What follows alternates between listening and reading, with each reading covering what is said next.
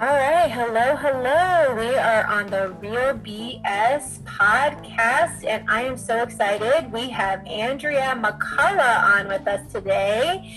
Let's give her a huge welcome. She is an esthetician of 12 years, born and raised in Colorado with a studio in Denver. She's currently expanding, and really throughout her career, she's always just tried to make like the next move, the better move, or the best move.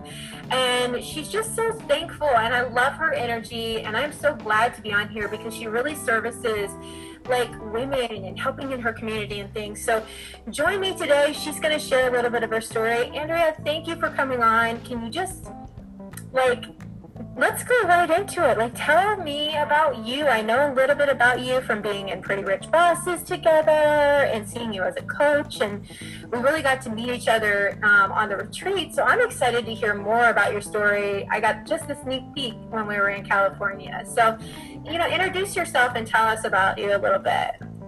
Well, thank you so much for having me, Angel. It's a pleasure, and I'm so excited to be here and share my story.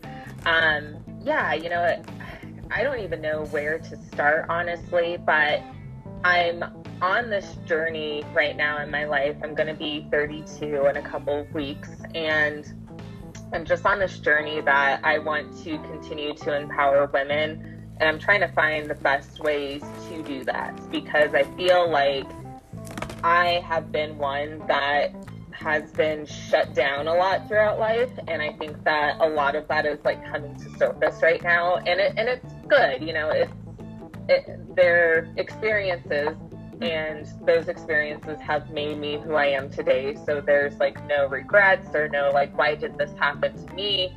But um yeah so i guess you know a lot of people always ask like well, how did you get into aesthetics? How did you know you wanted to be an esthetician? Um, I knew that I wanted to be an esthetician while I was in high school. I didn't necessarily have like bad skin or anything, but I knew that I wanted to help people. And I had had a facial for I think it was like my 15th or 16th birthday that my mom got me, and I just like loved the ambience of it all. I loved being in the spa and being pampered, and I was like, this is awesome. Like, I could do this as a job, you know?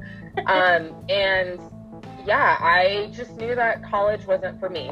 Um, at the time, I think that, like, my sister, she's seven years older than me, she had I think she was getting ready to graduate college. Or, yeah, I think she graduated college in 2005. So it's not that that wasn't an option for me. I just didn't want to do it. But also, my parents were going through a divorce. So I think there was part of me that was like, I don't want to like put that burden on them, you know. And they told me all the time, like, hey, if you want to go to college, we can make it happen. But also, too, I was just like, eh, yeah, I don't really want to sit in, you know, a classroom for the next four years.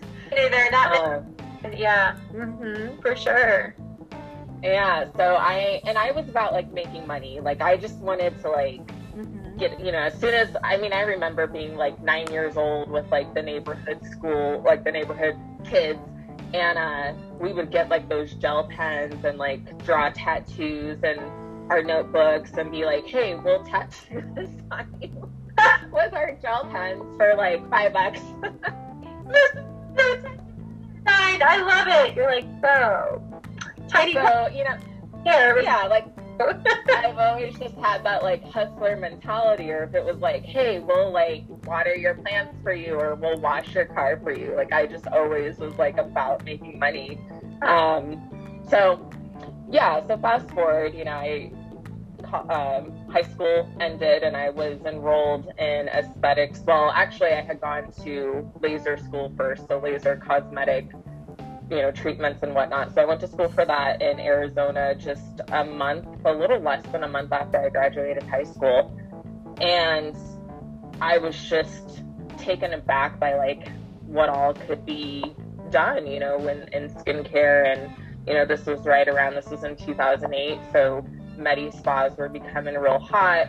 Um, you know, my mom had had laser hair removal treatments throughout the years, and she's actually the one that kind of sprouted the idea in my head. You know, I had told her, I was like, Mom, I think I want to go to school for aesthetics, and she was like, yeah, you know, and she actually had gone to school for cosmetology right out of high school herself. And things kind of took a turn. She ended up getting a job as an optician, and she's been an optician now for the last like 35 plus years. But um, so she was supportive in that aspect of like, yeah, like whatever you want to do, you know. And she was like, and actually, you should look into laser school. Like, I think the lady that does all my laser treatments, I think she's an esthetician. So I gotta hand it to my mom for for giving me that idea.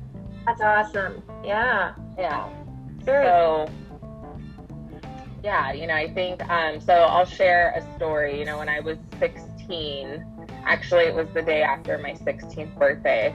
I had gotten in trouble with another friend for shoplifting. Mm. And I think I kind of shared this story with you a little bit in California. But, um, mm-hmm. you know, at that point in time, you know, I'm I'm me. I'm a minority kid. My parents are going through a divorce. My dad's, you know, majority black, mixed with different European background. My mom's majority Hispanic, also mixed with European background. Mm-hmm. And uh, I didn't see why. Like, obviously, yes, they were very upset with me for what I had done, but yeah. the girl that I got in trouble with, who was like my best friend throughout high school, you know, she was Caucasian. She was a white girl, and her dad was actually the head of like the fire department mm-hmm. at the time. And I found out, you know, this happened during the summer, so we didn't see each other throughout the summer. And I found out that she didn't get as much as in trouble, I guess, as I did. Um, you know, I had to go to court and I had to do community service. I had to do like a theft class and I had to do this like class with all these other girls who did like some really probably you know what I did was like minuscule compared to what they had done and just where you're like around. I know. Yeah. I just like cheated on my test. I did not. Okay. yeah, you know, like some of the like the girls that were in here were like like hardcore. Like I was like, oh my god, shit! Like this isn't my life. You know, this isn't what I want. This is not what I intended, you know, and, and I take full responsibility for what I did, but it's always like that kind of hanging out with the wrong crowd at the wrong time, you know, and um, so I learned a lot from that. And just being, having to go to court, it was like this teen court thing, but it was court nonetheless. Huh. Um, I just knew that I didn't want to be, you know, just seeing my parents having to you just the disappointment you know it's like i don't want this life this isn't right. what i want so i knew that like as soon as i graduate high school i'm going to do my own thing and get out of here so that kind of pushed me a little bit more and just throughout my career you know i've experienced many times of kind of like feeling discriminated mm-hmm. um, and I think that now it's it's a blessing because I have my own business mm-hmm. and people know who they're coming to. There's no question. So yeah, it's, it's been a lot, you know, these last yeah 12, 13 I, years. I can imagine that. So on on the flip side, I would say I, I understand what you're saying. Like um, I would have been that girl in in the person that would have gotten in trouble with you. Like I would have been the one. My dad was in fire. This is so weird that you're saying this. My dad was a firefighter. He did know the officers. Um, I remember being outside of a pizza place and they picked up my drink and were like, "What are you drinking?" And it was literally non-alcoholic at the time. I was 16, but they sniffed it and kind of walked away. And I probably would have been like, just you know, brushed off on the hand or call my dad.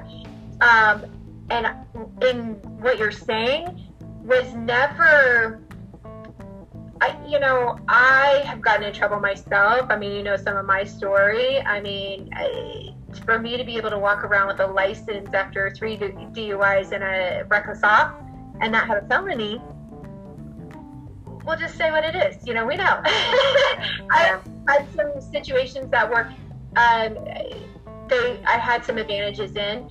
Um, but I hope that things are changing now. Um, I never was actually super exposed to how different things were because my parents weren't like that. Like everything was, my parents, it, we weren't just exposed. Everybody was the same.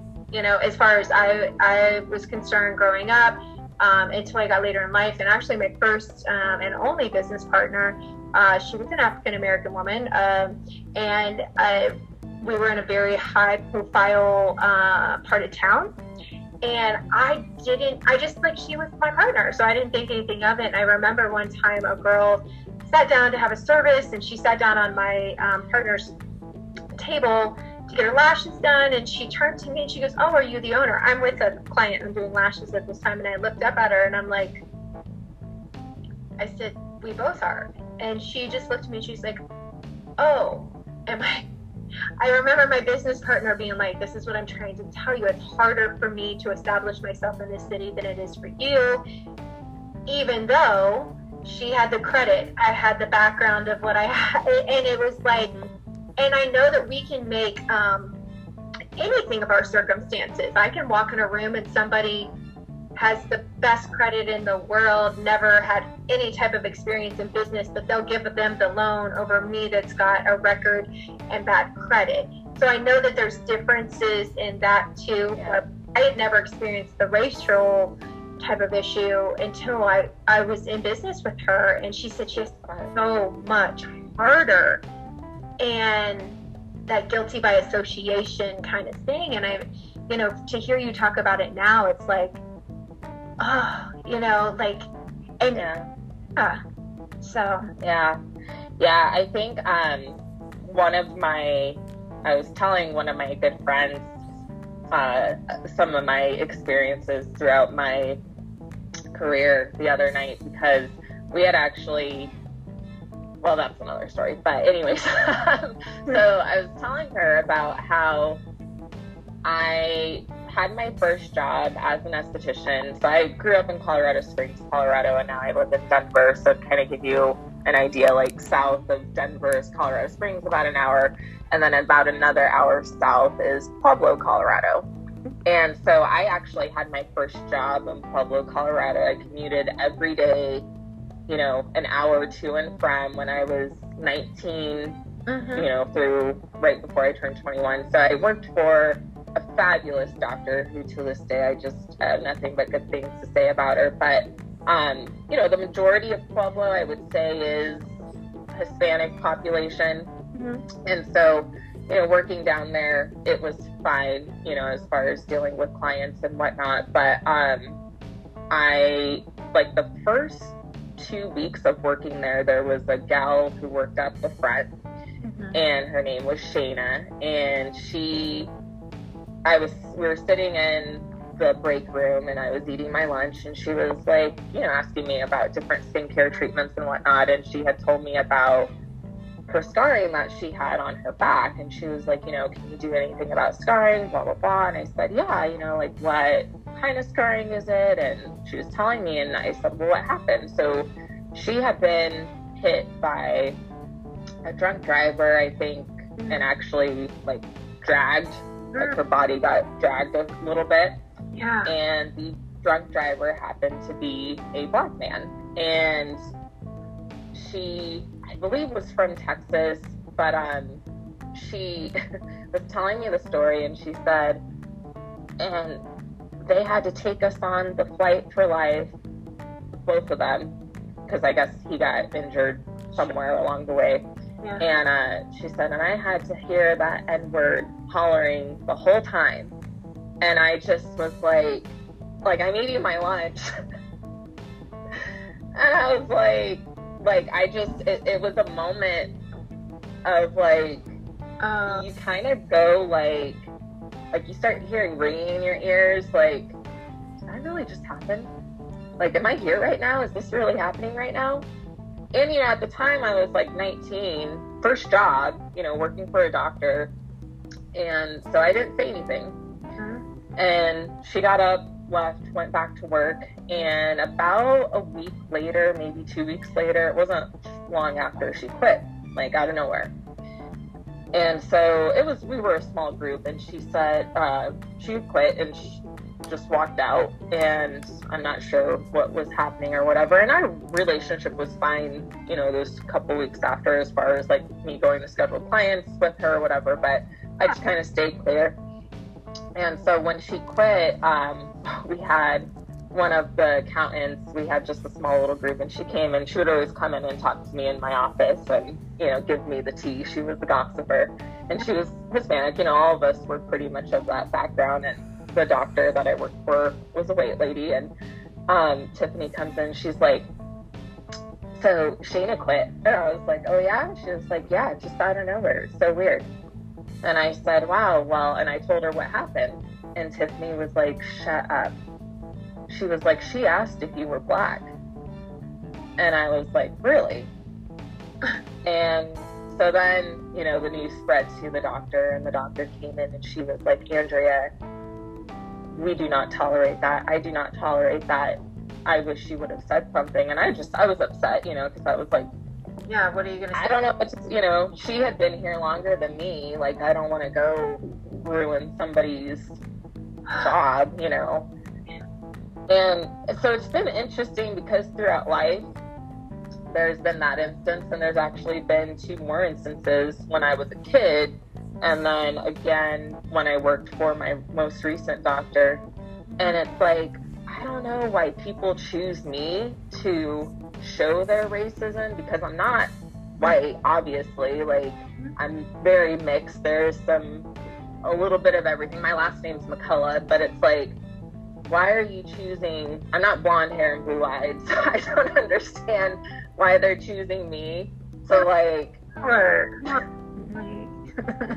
it's so weird. Um, and it, there's a similar situation. So when I was a kid, I went to a private Catholic school up through the eighth grade.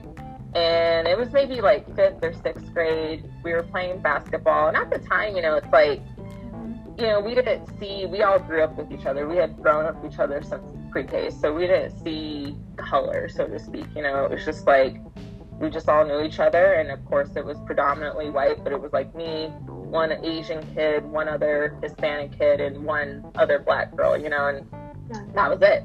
But it's like nobody, there wasn't any discrimination, you know. Yeah. But we were playing a basketball game.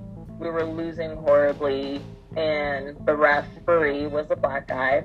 Mm-hmm. And my friend, who we weren't like best friends, but we were cool. We were down the court. She checks the ball to me and she says, I hate that N word.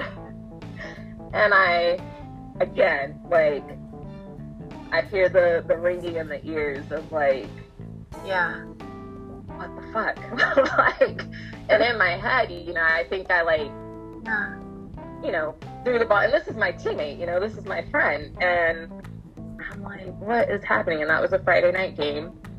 And I remember asking my dad on the way home, like, Dad, what is, like, why? You know, because also, too, you know, that's another thing of like our history in schools. Of course, we didn't, you know, we have like two pages of Black history in most history books. And so it was like, you know, I asked him what that was all about, and he was like, where'd you hear that? You know, I said, oh, we're just, you know, learning about slavery or whatever. But that wasn't the case. Like, I knew it wasn't a good word, but, um, yeah. So the, on Monday, she pulls me to the side at recess, and she's just bawling. She's like, so sorry.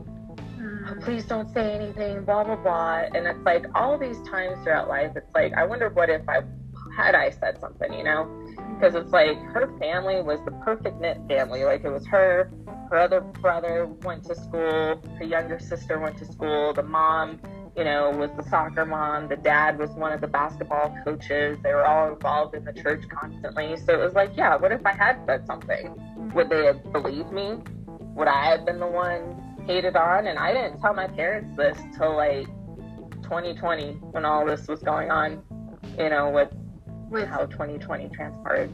Wow. Do you yeah. think that, first of all, that's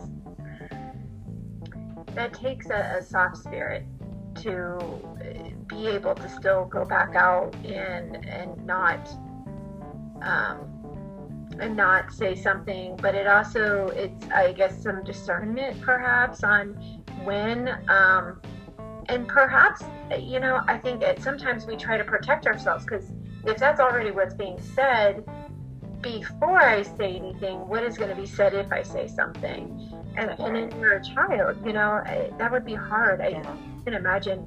Um, you know for me you know clearly i'm white.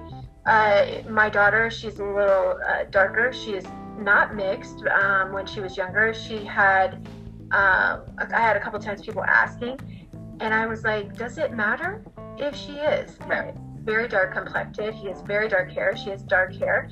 And I remember that. And I, I, people are shocked when they don't, she's not Hispanic. She's not black. She's not, you know, But nothing. And it's like, it doesn't matter if she is do you think, um, from what you've seen and how you've been treated, that it's given you? Because to me, you have such a servitude heart. Like, I feel like if I was to come to you, I would come to California, or not California, Colorado. I feel like I would just be like, yeah, I can't wait to go see her. Oh, I don't want to bother my friend, but I really want to go see her because I know that your service of your heart, like, I had no trouble going up and talking to you. I'd never met you, and I was just like, oh, like I to be around you feels like a big hug, even if you're not being hugged by you. So, do you think it gave you like that attitude, uh, that serving serving heart to not to like prove something different, or like how did it affect you in business and and where you're going now, what you're doing? Yeah, so I think um, I'll share my one last instance of kind of dealing with this. But yeah, I mean, my goal, like I said earlier, is to, you know, empower women and especially women of color. Mm-hmm. Um, you know, I think being able to be in charge of my own business, mm-hmm. you know, it's an all inclusive business. And I don't care if you're a man, who's gay or transgender or a black woman or an Asian woman or whatever. Like, I don't care, you know, and I don't care either if you come from a different religion that you are required to wear something, of, you know, of that religious aspect. Like, that, that's cool. Like, you know, I don't care if you have tattoos, I have tattoos. Like, it's mm-hmm. like I'm just tired of the stigma that we've had to put on throughout these last years and really you know what's i feel like we're in a transitional phase of like you know my parents are baby boomers. They grew up in a time when uh, women were allowed to start wearing pants you know? It's like mm-hmm. all of these different transitions throughout their life. I was talking to my dad about this last night and it's just like i feel like our generation technically i'm a millennial and I don't like to associate with millennials because we get a bad rep of like, you know, being privileged and yeah. but um, you know, I want to break that cycle of like, yeah. come as you are. Like, yes, we still need to have some professionalism, and I don't want, you know, your tits hanging out, but like, come as you are. Like, so, anyways, um, my last instance so I worked for a doctor for about eight years running his Medi Spa. Yeah. And I had similar situations like, you know, I would talk to clients on the phone and, you know, you hear my voice. It's not like, hey girl, like, what, I don't know. Like, it's not, this is my voice. And you see my name, Andrea McCollough. So I feel like I've gotten opportunities because of my name, and then perhaps when they've seen me in person, it's like, oh, okay, like, yeah, let's interview her. But anyway, so I got, you know, a phenomenal job with this doctor.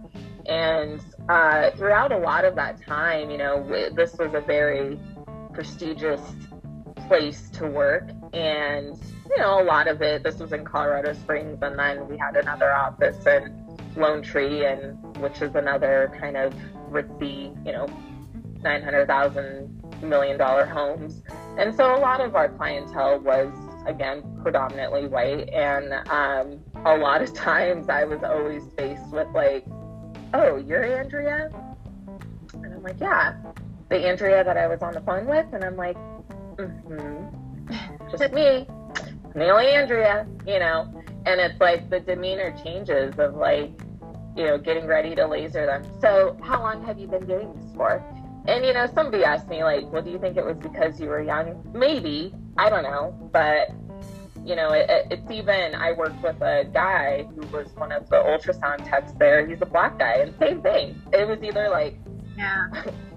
it was either like white women loved him or the complete opposite. Like when he would go get people from the waiting room, it was either like women perked up, like, ooh, like he's gonna do my procedure, or it was the complete opposite of like, oh, can I get somebody else, you know?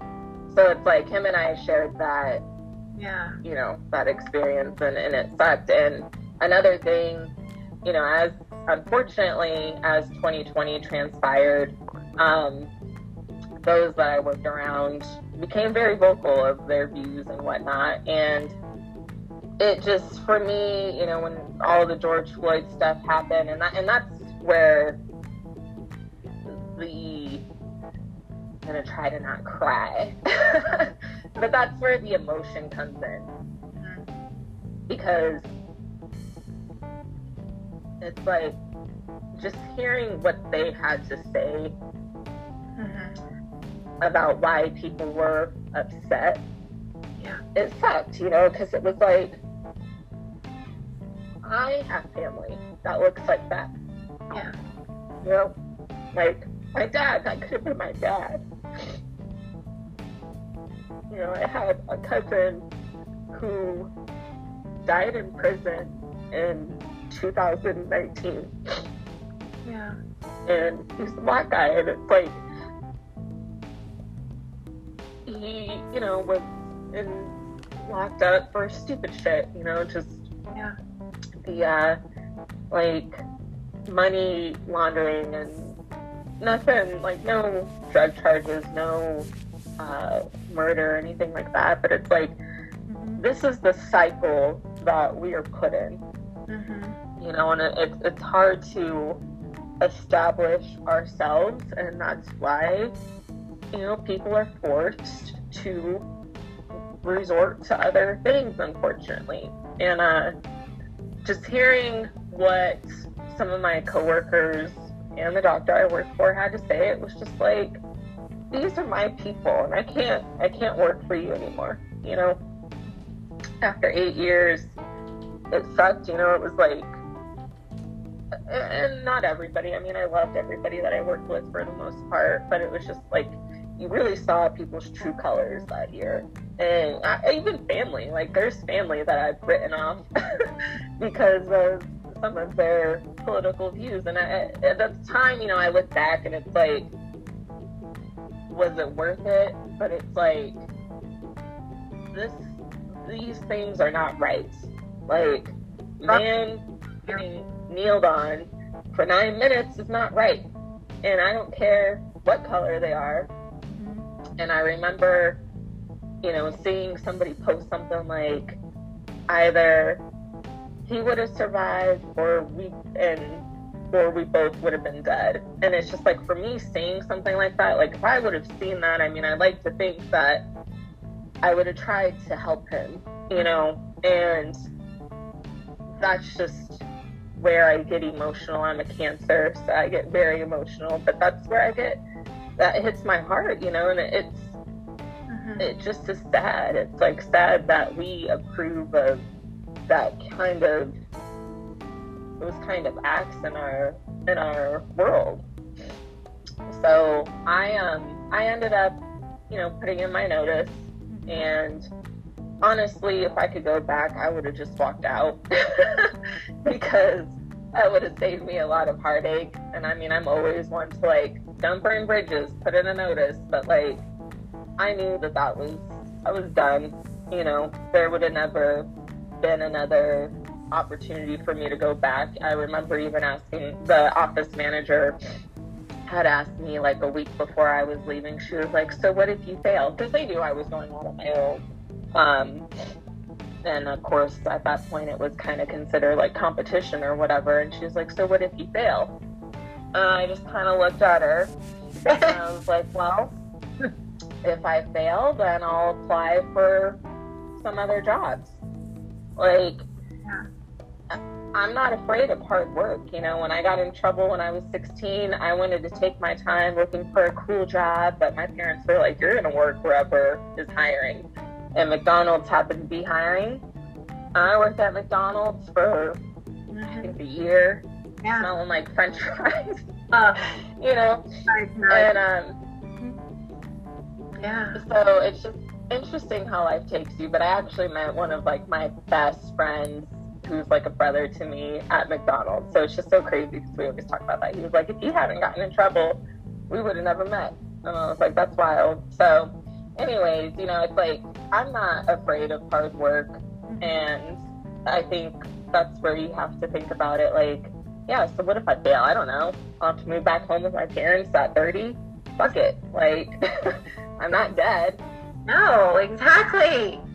A hundred percent. I think, um, you know, hearing you talk about all that, I, I don't have the same experience, but I have the experience of it being completely different going back into 2020 and um, not all, by no means, not all, um, but some people that had been with me for years. I've been in the beauty industry, you know, almost two decades. And I was just like, oh, like, because it was very different. It was very open. Um, there was a lot of things that were different. And again, I have a great, I mean, I really do have a great clientele. Um, and it would be isolated things or isolated things. Um, usually people that were uh, brand new to me or something like that, and I would just be like, "Oh my goodness." Um, I my brother, uh, he is uh, Puerto Rican, and my my mom, my mom's white, his dad is Puerto Rican. So um, things that would have been said, uh, or maybe not said, um, just freely said. You know, um, so I don't have the same experience, but I feel for you in that aspect because it, it was very different. It was a very different culture uh, shift in what was allowable and what was okay. Um, and I'm sorry you had to go through that. Um, what are you doing now? Because I know you're expanding. Can you elaborate on it? Because I'm, I'm really excited for you. I know that you're doing a lot of things, and I know you do coaching. And so tell us about that because I think all of those things shaped you into like the person that's able to really coach people, help people, serve people in a different way. So yeah, so um, I do some volunteer work here in Denver at this uh, organization called the Women's Bean Project. And it is a company that manufactures gourmet foods. And so they started out with like bean soup. And um, now they have like all kinds of different foods and whatnot, but the packaging and whatnot is done by women who have been chronically unemployed. And most of the women that I've, you know, uh, so I go in when I say volunteer, I've gone in and done little mini facial days for those women that are going through the program because, as we know, it's so important to give yourself some self care and just relax and you know they want those women to feel appreciated and look forward to something you know and so a lot of these women may be coming out of prison. They may be coming out of rehab. Um, they all have just so many different stories and backgrounds and it's just always such a pleasure working with them so i want to continue working with them and i would love to find a way to maybe perhaps start mentoring them a little bit just now with like my experience with PRB and whatnot. Um, because I actually, and how this kind of sprouted was one of the gals had had her lash certifications. And so, you know, at some point in time with my company, with Andrea Monique Aesthetics, I would love to help those women, um, you know, continue to build and grow in the if they have any interest in the aesthetics industry so that's kind of my goal um, right now i am expanding so it's been myself as a solo artist since september of 2020 when i left my previous job and it's been a blessing. Like I gotta say, like as shitty as 2020 was for all of us, um, it was kind of a a blessing in disguise for myself as far as just taking that leap to say like, okay, what's the worst that could happen? Like I feel like the worst has already happened, so yeah, let's do this, you know. Um, so yeah, you know, my I, I'm not quite sure. I love the industry that I'm in and I am forever grateful of having the opportunity to be a coach with PRB because helping other women, you know, transform their businesses or jumpstart their business, whatever the case may be, has been so phenomenal and it hits different. That's what I always tell people like, you know, tattooing brows on somebody is amazing. Like, it is such yeah. a lovely work and I love it and I also love helping women start their businesses. And so I don't know what the future holds for me as far as if I'm going to stay in this industry or. Something different's going to change. But all I know is that I'm here on this earth to help women mm-hmm. and all women of back, you know, life backgrounds, different life circumstances, but I think working with the Women and Women's Game Project, you know, again, like I said, some of them uh, tend to be minority women, and it's like I want to break that cycle because we are constantly put in this cycle. And I know for me as a minority woman, I'm kind of like a I don't want to say like a unicorn, but it's like I know that I was not dealt with the same circumstances of most, you know. I mean, I'm I'm lucky to have had two parents in a household. You know, my parents they they both built houses throughout the years. They worked hard. They busted their ass, and I'm I'm happy that they were able to raise me and my sister to be the women who we are today. And even my sister, you know, she's very heavily involved in the mental health industry, and so I think her and I are just I love us. Oh, I love you guys too. I love this. This is this is amazing. This is why I I think it's so easy to talk to you because you just you have that you have that something where people want to be around because you see it as more than just a small picture. And i agree with you talking to the women that we talk to helping um, it, you know i was telling somebody today it's not like i'm their parent um, it's different than parenting, but you're still seeing somebody grow, and it's like, yeah, bird, here you go, like, you know, and you were a part of that. And I think when I hear you talk about the Bean Project as well, it's like you're a part of something bigger. And um, if if 2020 taught me nothing, it was that I wanted to be a part of something bigger, not just my little you know room not my just my little city i wanted to be a part of something bigger because if you have influence, use it wisely. You know, use it to the way that's going to better everybody. Um, and I think that's what I hear from you. And I could be wrong, but I feel like that's just you're taking your experiences and you're expanding on those in a way that's going to benefit more than just yourself, babe. So, yeah. I just appreciate you coming on here and talking to me. Too.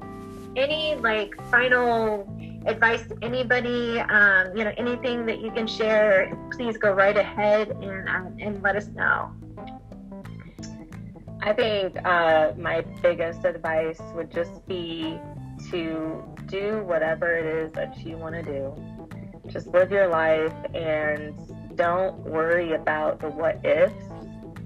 Um, we got one life to live on this earth and make the most of it. And don't be afraid of failure. You know, I think Sheila, a pretty rich bosses, always says it well like, do it scared. And did you die though? And it's true because if it's not killing you, what's the worst that could happen? You know, and that's what I thought of is like when I go out on my own, what's the worst that could happen? I have to get a job and work for somebody else. I have to move home. What's the worst that could happen? exactly. I love that. I love that, and I agree with you. Thank you so much for sharing that, dear, and congratulations on everything you're doing. Um, thank you for, thank you. and just so much love to you, babe. All right.